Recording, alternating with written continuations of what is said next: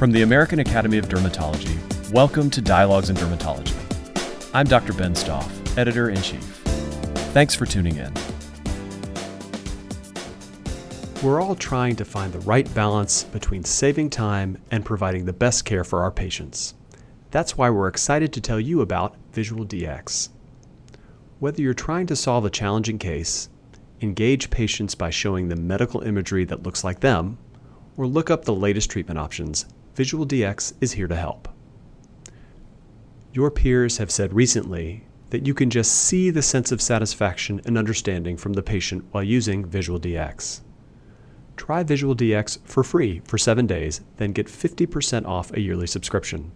Visit visualdx.com forward slash AAD to get the AAD discount. That's visualdx.com forward slash AAD to get started today. Hello, this is Dr. Vesna Petronic Rosic for Dialogues in Dermatology. I have a very special treat for you today. I will be speaking with Dr. John E. Harris about vitiligo. Dr. Harris is professor and chair of the Department of Dermatology at the UMass Chan Medical School in Worcester, Massachusetts. A tenure track physician scientist, he is founding director of the Autoimmune Therapeutics Institute and of the Vitiligo Clinic and Research Center at UMass. These incorporate a specialty clinic for the diagnosis and treatment of patients with vitiligo, as well as a vitiligo research laboratory. He uses basic translational and clinical research approaches to better understand autoimmunity in vitiligo, with a particular focus on developing more effective treatments. Dr. Harris, welcome and thank you for speaking with us. Yeah, thanks for having me. I'm very happy to be here. I can talk about vitiligo forever. Uh, yes. so I'll try not to. I'll try to limit my answer. oh, we want you to talk about it all the time. And also, let me offer my congratulations on the P50 grant that you received just recently. That is an amazing success. Thank you. Can you please tell us about the various presentations of vitiligo in children and adults and their implications for prognosis and treatment? So they're fascinating. That's the first thing. I think it's so much fun to, to be a vitiligo specialist and uh, really pay attention to the details when someone comes in with white spots on their skin. And even when they come in when they don't have vitiligo, sometimes it's the differential diagnosis of vitiligo. They might have hypopigmented diseases that are not vitiligo or other things. So, really understanding all the patterns of vitiligo, how it does present, and the variants that exist is super helpful for our patients. It not only has prognostic influence, but also differential diagnosis importance. So, there's a lot of reason to focus on it. Vitiligo, really, I think that there are two primary presentations. One is kind of symmetric and all over the body, uh, and it can affect any part of the body. And then the other is asymmetric, where it stays focused on one side of the body, doesn't cross the midline. Those behave very differently. So we call just one side of the body segmental vitiligo. And we've been calling the symmetric non segmental vitiligo. So I guess that's the term that's stuck and the one we're going to be using. I don't like it because I hate, you know, 90% don't have segmental vitiligo. So I hate to say that 90% of the patients don't have segmental, right? Non segmental, but that's where we are.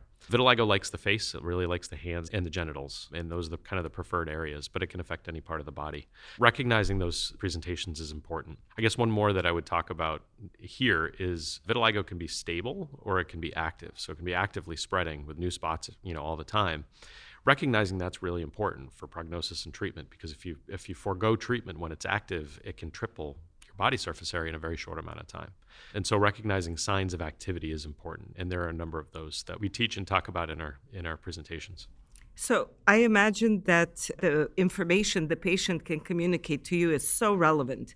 How should we approach diagnosis and workup of vitiligo? You're exactly right. Talking to the patient is really critical for a lot of reasons. So one of the easiest is how long have you had your vitiligo and is it changing? Are you getting new spots or has it been stable for a long time? That what that helps tell you if it's active or not. In addition, I would say one of the most important questions you can ask your patient is how does this affect you and, and what can I do for you? You know, so not making assumptions about what they're seeking and why they're in, in the office that day. So I think it's wrong to assume that they want treatment necessarily. They may be coming in just looking for reassurance that they don't have anything else wrong or for information. That's not usually the case. If they take the trouble to come to my clinic and wait for the waiting period to get in, they, they usually want treatment. But we shouldn't be telling them that it's no big deal and that there's nothing for vitiligo. Often I'm the fifth or sixth dermatologist they've come to see because the other five told them there was nothing that could be done. And it's not that big a deal anyway. You can just live with it. Lots of people do. So that's the key. I think talking, communicating with your patients. One time I had a I had a resident who went in with a patient, came out to present to me, and she was wide eyed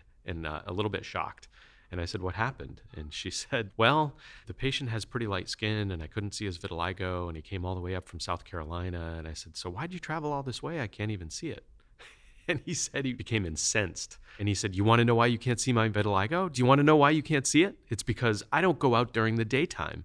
I only go out at night. I'm a vampire. I don't go to the beach with my friends. I don't live a normal life. I would like to do that. So I, I tell that story just so people realize that the things we say, we may not even be thinking. She might have thought she was complimenting him. You know, don't worry about it. I can't see it. But we can't project that onto our patients. It's, it's much better to ask them um, that is such an excellent point. Not to assume how they feel about their condition, and not just vitiligo, any condition, and not to impose on them what we think about how they appear. I can't emphasize that enough. What about workup? What can we do to work up the patient to make sure that we have the correct diagnosis and to eliminate the possibility of something else masquerading. So I usually tell everyone that, that vitiligo is typically a clinical diagnosis. So we, we don't often do biopsies to verify. The biopsy is diagnostic for sure because you shouldn't have any melanocytes in that biopsy. So if you're unclear, if you're unsure, a biopsy can help differentiate a couple of different options. Vitiligo is depigmented, acquired depigmentation. Very few other diseases do that. So you have lots of acquired hypopigmentation, but that is never vitiligo. And, and there are a few things that are depigmented that you can acquire. Idiopathic guttate hypomelanosis occasionally can be de- depigmented, and, and, and you can acquire that. Sometimes you can have severe post inflammatory hypopigmentation that's really depigmentation. And lupus is dyspigmentation with some depigmentation. So there are a few things that can. But most things on the differential diagnosis of vitiligo are, are simply hypopigmented. And so a Woods lamp is critical. I have a Woods lamp in every one of my rooms in every clinic because I always use it. Doesn't matter the skin type, you know, even with darker skin types, the Woods lamp can reveal subtle changes at the edge that really is informative. I've occasionally had patients I've had to biopsy. So I had a patient who came in and I couldn't determine whether she had lichen sclerosus atrophicus or vitiligo in the genitals. And I tried really hard, and usually I can tell them apart, but in this case I couldn't. And so I did two biopsies and found out she had both. They were overlapping. So she had clear vitiligo and she had clear LSNA. So that in that case, a biopsy was really important. And sometimes I will, even if I think it's probably LSNA, I'd like to confirm it because we treat that pretty aggressively. Yes, and as a dermatopathologist, I cannot agree more. now, what about chemically induced disease? How are those different from idiopathic disease? It's fascinating, actually. And, and we used to call chemically induced disease uh, like chemical leukoderma to differentiate it from vitiligo because we weren't entirely sure it was it was the same process. Now I'm completely convinced it is the same process, and so I, I say chemically induced vitiligo is a term that I use, similar to how we have um, drug-induced lupus, et cetera, because you can stop the drug and then people have classic vitiligo afterward. And so the, the first observation of this was in 1939 in a group of factory workers. It was a tanning factory, and to protect their hands from the chemicals, they were wearing rubber gloves.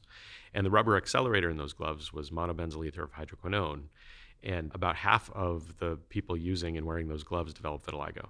Uh, on their hands and their arms, but then they, it spread to other areas as well.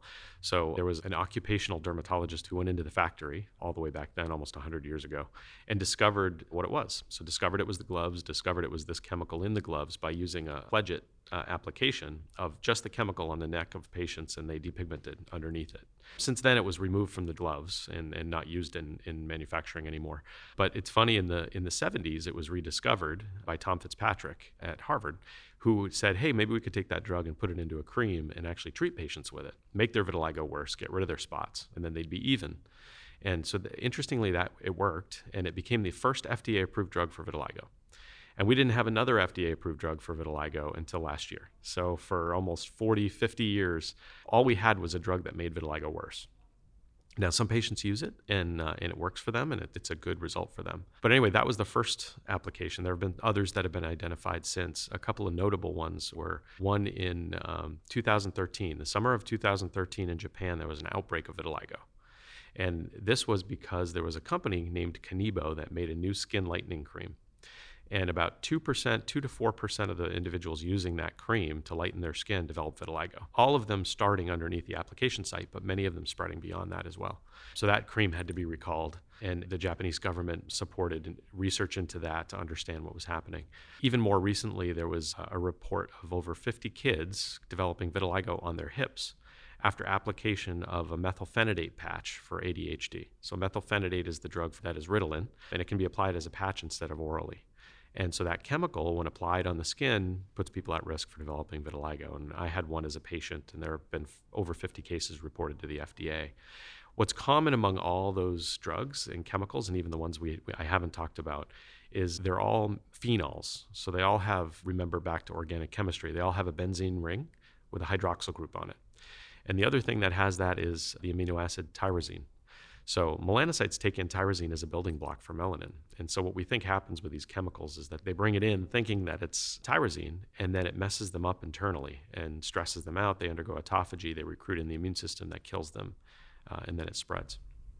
That one, is all just so fascinating. One more notable chemical, actually, it's important, is uh, hair dyes do this as well. So hair dyes, anecdotally, had been reported, you know, over many years. But I did a study with Abrar Qureshi uh, where we looked at a large database and showed that using a hair dye before the age of 30 or for more than five years increases your risk of vitiligo by 50 percent. So it's it's an important piece. We weren't talking about chemicals in vitiligo for a long time, and uh, I think it's it's important to recognize that now. And that is great information for our listeners to have when they're discussing options and possibilities with their patient. So this is an excellent segue for me to say we're also very excited that the FDA authorized ruxolitinib for non-segmental vitiligo just this past year, and I'm sure you're beside yourself from excitement. But can you talk about the current available therapies, their relative efficacy, and their limitations, please? Yeah. So, for a long time before July of 2022, when topical ruxolitinib was approved as Opzelura, we still had many treatments. And, and, this is why I mentioned at the beginning of the segment that it's frustrating to hear that a lot of my patients were told there was nothing you can do for your vitiligo. That's completely not true. There's many, many things. So we use narrowband UVB. That is important. It's probably the best treatment we've had over the years. And uh, that was established thousands of years ago in India. You know, sunlight and puvasol they were using back then. We'll probably talk about that in a little bit. Um, but we now we, we know that using narrowband UVB two or three times a week takes a long time. It can take six to 12 months of treatment, but this develops excellent repigmentation in patients. For those with varifocal disease or as an adjuvant to narrowband UVB, topical immunosuppressants are valuable. So we use class one or class two topical steroids. We alternate that with tacrolimus to avoid the side effects of the steroids, or you just use tacrolimus in sensitive areas, the face, the genitals, underarms, uh, the breasts. So those we've had for a long time. We use oral mini pulse steroids with patients who are very active to prevent the spread. It, it, it, acts very quickly and stops the spread of disease, which is great while we're waiting for the narrowband UVB to start working. Uh, that can take three months. So we'll often put them on oral steroids as well. Can you please describe the oral mini pulse regimen you use? I heard about it at the symposium you had the other day here at the AAD in New Orleans. And I'm not sure that widely it is well known. So, can you please give us more information on that? Right. The regimen that we use actually grew out of our colleagues in India. They reported it, and it's become our favorite approach. I can say previously I was using prednisone, uh, 20 milligrams every other day, alternating to try to avoid side effects, and, and that, that was okay. Now, what we use, again, from, from our colleagues in India, is oral dexamethasone. Uh, I like to use four milligram tab, just two consecutive days a week. So we can say on weekend, Saturday, Sunday, you take one pill each day and, and then nothing the rest of the week. And I use that for three months because it's a bridge to phototherapy. So hopefully we start the oral dexamethasone and the phototherapy very close to each other. And as the phototherapy is getting working, we've got the dexamethasone on board, and then we can just uh, stop it. We, it doesn't need to be tapered. We stop it after three months. That dose works very, very well. It stabilizes 90 plus percent of patients, and very few people have side effects. It's a very low dose, and that intermittent dosing works really well. So we've been pretty happy with it. Occasionally, I'll have patients who report weight gain or mood changes or difficulty sleeping, but uh, at that at that regimen, it's much lower. For kids, we use a lower dose, and it's kind of arbitrary who I call a kid. It's based on their body size, but we'll use two milligrams in two consecutive days. Very good. Thank you for sharing that. And how are you using the new drug ruxolitinib? Ah, so as you mentioned, we are very excited about that. We've been working on that for a long time. We're part of phase two and phase three studies, and that grew out of our basic science and our mouse model and, and translational research for the rationale to use it. And so I was excited to be part of all that. July 2022, it was approved by the FDA. The FDA actually held a meeting for vitiligo, anybody, vitiligo stakeholders to join, and a thousand people registered. It's the largest registration they've ever received for an FDA meeting. And they got the message very clearly that, that there is a huge need uh, for treatments. Um, and they got that directly from individuals with vitiligo. Uh, that's who they wanted to hear from. So it was approved in 2022, July, actually. I remember it very clearly because shortly thereafter, I had about 300 phone calls from my patients wanting it.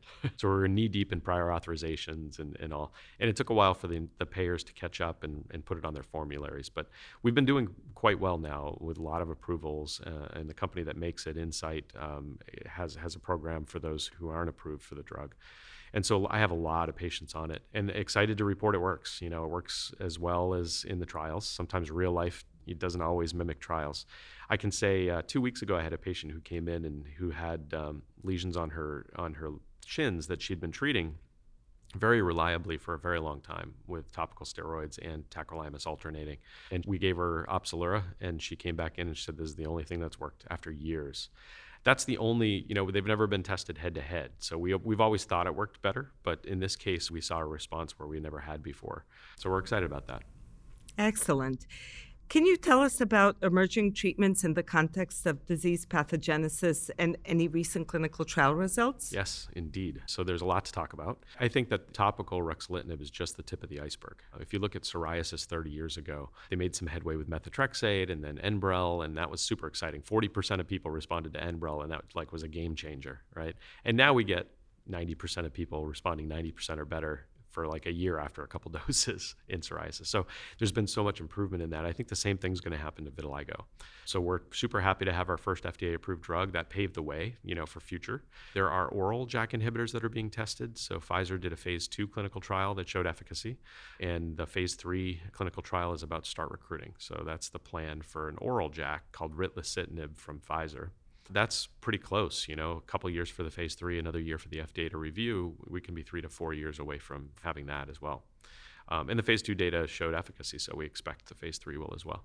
There's an ongoing trial from AbbVie to test uh, upadacitinib, approved for alopecia, to test that for vitiligo, and that's phase two, so enrolling right now. It's a JAK1 inhibitor. We're we're optimistic for that. And then my own research in the lab has led to some new ideas. We recognized, along with many others, that vitiligo relapses very quickly after treatment is stopped and it not only relapses, but it comes back in the exact same place it was before. It, it the, the, skin remembers it's supposed to have vitiligo. So we investigated the source of that memory using our mouse model, using human tissues, and we discovered, along with a, a few other labs actually, that resident memory T cells form in the skin. They're the ones that go in and kill the melanocytes, and then they form resident memory, uh, meaning that they glue themselves into the epidermis and they never leave. So they're responsible for maintaining the disease. And when we treat, we can turn them off, put them asleep, and everything gets better. But when we stop the treatment, they're still there and they wake back up. So we also discovered that those cells rely on a signal from IL 15 for their maintenance, for their survival there. And when we blocked IL 15, not only did vitiligo get better, but we erased that memory. We removed those cells from the skin. Uh, and JAK inhibitors didn't do that. And then the mice had durable responses, so we could stop the drug and they stayed better. So that was super exciting. And full disclosure, that launched a, a company that we started called Villaris Therapeutics. We developed a monoclonal antibody called auremolimab, and that was just uh, acquired by Incyte, the company that makes Opzelura. Uh, at the end of last year. And so I'm working with them now as a consultant to help bring that into clinical trials, hopefully within the next few months. So we're excited about that. And then we never quit. So in the lab, we're doing, you know, multi-omics analysis of the skin, trying to find all the pathways that are active. We talked just about two, interferon gamma and IL-15, but we now know that there are many more turned on and, and many more opportunities to target therapeutically. And we've been used some novel uh, approaches like bispecific antibodies to tether the drug to the skin where it needs to be. We're starting to look very closely at siRNA as a new drug modality. Uh, it seems to work really, really well. I started a company for that as well called Aldena Therapeutics, and we just announced uh, Series A funding for that just two days ago, and and so we're off and running. So, long answer to your short question. There's a lot coming, and, and we're excited to be part of it all. Well, we're very excited to have you be so active in the field. I have a question that just now came to me from what you were saying. So, a lot of these melanocytes, when vitiligo repigments, come from hair follicles. And on glabrous skin, they're very vitiligo is very difficult to treat, obviously. And if you do start getting repigmentation, there's only so far melanocytes can travel on glabrous skin. Can you comment on that and how we can help our patients who, for example, have vitiligo on their lips? And we want to get that to repigment, but then they travel four or five millimeters and then they're kind of done traveling. Yeah, absolutely. So that is a great point. I wish I could comment more because I, I, wish I knew the answer.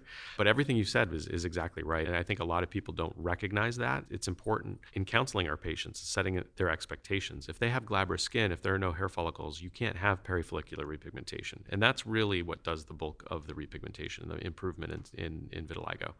There is something called marginal repigmentation where the, the melanocytes can crawl in from the edge, but is exactly as you said, they only go so far. They, they only crawl three to five millimeters for some reason. We don't know why. And that's not three millimeters a year, it's three millimeters ever and they just stop. I don't know if they have a limited proliferative capacity or migration capacity or what.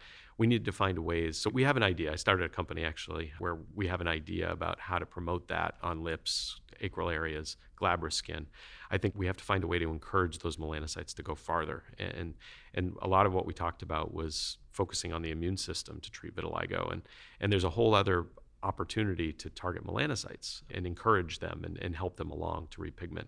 I think that's going to be important for those tough to treat areas and not just glabrous skin. So the glabrous, fortunately, there's not a lot of glabrous skin in the human body. There's fingertips, the knuckles, the dorsal hands, dorsal feet, the volar wrists parts of the genitals. So those are areas that are, are really resistant and patients care about those areas, you know, and, and that's it's a little frustrating for me once we say, hey, we finally have a new drug, it's FDA approved. And they're like, does it work on my fingertips? And they're like, well, no. but it's important, right? I, I think we have to f- focus on that next. I completely agree. I've had so many patients who have it on the glabrous genital skin, and it may be the only place they have it, but they're so frustrated by it and, and so, so eager to get something that would help. Anything about diet or supplements that can assist us in helping these patients? That is the most frequently asked question from patients. I think patients want to be in control, and so we can prescribe things for them, but they want to know that they have something that they can do as well. And I wrote a blog on this, and essentially the, the take home was no. There's not a whole lot you can do for diet and supplements. There aren't great studies. There, there's one study that, that showed uh, a number of antioxidants and alpha lipoic acid. It was a randomized study in conjunction with narrowband UVB may have improved more than the narrowband alone. It hasn't been repeated. It's the only study we've seen. Part of the problem is supplements are not regulated by the FDA. And so you can go into a store and buy a supplement and there are uh, very good studies that show the majority of those supplements that you buy, if it's a plant supplement, don't contain any of the actual supplement. so you can go in and buy ginkgo, and, and this study showed that most of it was just ground up house plants and contained no ginkgo. So it's hard to do a study if you don't if you can't trust what you're prescribing or, or giving as part of the treatment. Diet, lots of things. So if you go on the internet, there are thousands of things people talk about: gluten-free diet or extra vitamin D or extra vitamin C or eliminating vitamin C, both of those. And I had one patient come into my clinic one day, he said, ever since I started supplementing with vitamin C, my vitiligo got better. And I said, okay, keep doing that. The very next patient came in and said, ever since I cut vitamin C out of my diet, my vitiligo started doing better. he said, I won't eat oranges. I won't do, you know, and his concept was the vitamin C enhances immune responses, and, and you don't want to do that in vitiligo. So, two completely opposite interpretations in, in two patients in the same clinic. I think that we have very limited data, but usually my comment is, and there's a little bit of data for uh, ginkgo biloba as maybe helping with UVB. Uh, Polypodium leucotomos is another fern that may help a little bit. A couple studies show it helps, a couple studies don't. But my comment is usually we've got amazing treatments. We've got narrowband UVB. We now have Opzelura. We have all these drugs that we know work through phase you know two three blinded clinical trials they work a lot so i don't want to spend a ton of time talking about something that neither of us is really sure about when we could use this other thing and even if it works it's it's marginal so I, I, usually don't talk about supplements too much but that's part of the art of treating of medicine we have different approaches some people do incorporate them in, in, in their patients. I am sure. Any special considerations in children? Certainly, potency of steroids. I've had one patient that I've treated who developed uh, stria, went through a growth spurt and developed stria, you know, on a class one topical steroid, and never forgot her. She was 16 years old, and we were using it intermittently, but not intermittent enough. And so that's really important. Uh, I moved to, uh, at the recommendation of one of our pediatric dermatologists at, at UMass, uh, Karen Wiss and Leah Belazarian, both of them love mometasone. It's class two, works great in kids. And ha- seems to have a much better safety profile. And so that's all I use now. And I even use that in adults now. But every kid only gets mometasone, doesn't get clobetasol or betamethasone. I've never seen the side effects from it. Uh, and the efficacy is just as good. So that's one thing. We use a lower dose of dexamethasone orally, of course. We also have to think about the age when we're thinking about other approaches like narrowband UVB. You know, so the age of five to seven, it's pretty unpredictable for me if that child can handle being in a booth alone. Some five-year-olds can do it. Some seven-year-olds can't the parents know. So I usually talk to them and say they've got to be able to, you know, be alone for a couple minutes, close their eyes, keep the goggles on, stand still, not play around with the bulbs, not take the goggles off and stare at the bulbs and burn their eyeballs. And the parents are very quick to say, absolutely not, can't do that at this age. Or, oh yeah, absolutely, you know, she could do that. So those are some of the things we think about. You know, we, we also worry a little bit about giving potent treatments to kids, whether it's topical JAKs or oral JAKs but overall, we find that kids are way more resilient than adults. They're so much healthier than us. So, you know, it's maybe the opposite. They could probably handle a lot more of these treatments than adults can. What is the youngest age that you would think about using phototherapy in a child? It used to be five, and now it's four because I was talked into a four year old, uh, very, very mature, follows directions really well. The four year old did well. So I would say four or five is probably the youngest I've ever seen in that four to seven age range is, is when you can consider it. But it, it, for me, it's hard to know if they can do it. Any best practices in the early diagnosis and long term management strategies for vitiligo in skin of color? Yeah, so there's a lot to thinking through. Uh, this goes back to collaborating with your patients and asking them what they want. What are they interested in? And how much does this affect them? Because I think we make a lot of assumptions. I think a lot of people would assume the darker the skin, the more uh, psychologically it affects the person, right? It, the contrast is, is more clear, it's easier to see therefore it must affect them more. And often that's the case. There are studies that show that uh, the darker your skin, the larger impact it can have on quality of life. That's not to say that those with lighter skin don't have an impact. So I, I think we don't, and it's not to say that those with dark skin um, always are impacted. So I've met through a lot of our support groups and advocacy groups for vitiligo people can't even call them patients because they don't go to the doctor. They're people with that have vitiligo with very dark skin and they own it. We even have uh, a few models who have vitiligo and they don't want to treat. This is part of their identity and this is part of why they're successful, probably. And so I think in the end, it's not making any assumptions anyway, even when you feel like you may know. A few things to think about with darker skin there, there was a study using an, a hormone called afamelanotide, it's an alpha MSH analog many years ago, and it was tested. It was a subcutaneous implant and used with UVB phototherapy, and it accelerated repigmentation. But a lot of medium skin patients dropped out of the trial because it made their normal skin very, very dark. So it darkened their normal skin, the contrast went up, and they didn't like that. Sometimes the edge, even tacrolimus around the edge of a lesion, will, will hyperpigment the edge. And, and to us, it's a good sign. It looks like it's actually it's repigmenting, but that can be concerning to, to a dark skin patient. So lots to think about. I think we can get overwhelmed trying to learn everything that we and not miss anything. It's the easiest thing is to just say, hey, what bothers you? and what do you want to know? How does this affect you? What do you need from me? That's that's easy. I agree. That's the best way to go and gauge the management decisions based on what the goals of the patient are. There is a deep history of social stigma associated with the disease. Are we moving in the right direction? Well, I'd like to say I'm optimistic that we're going to get rid of the social stigma.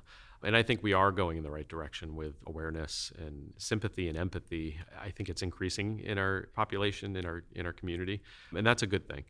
What I'm worried about is that the social stigma has been around for so long and it's so deeply ingrained. So in uh, South Asia, um, in, in India in particular, there are medical writings, medical texts from 3,400 years ago that we still have.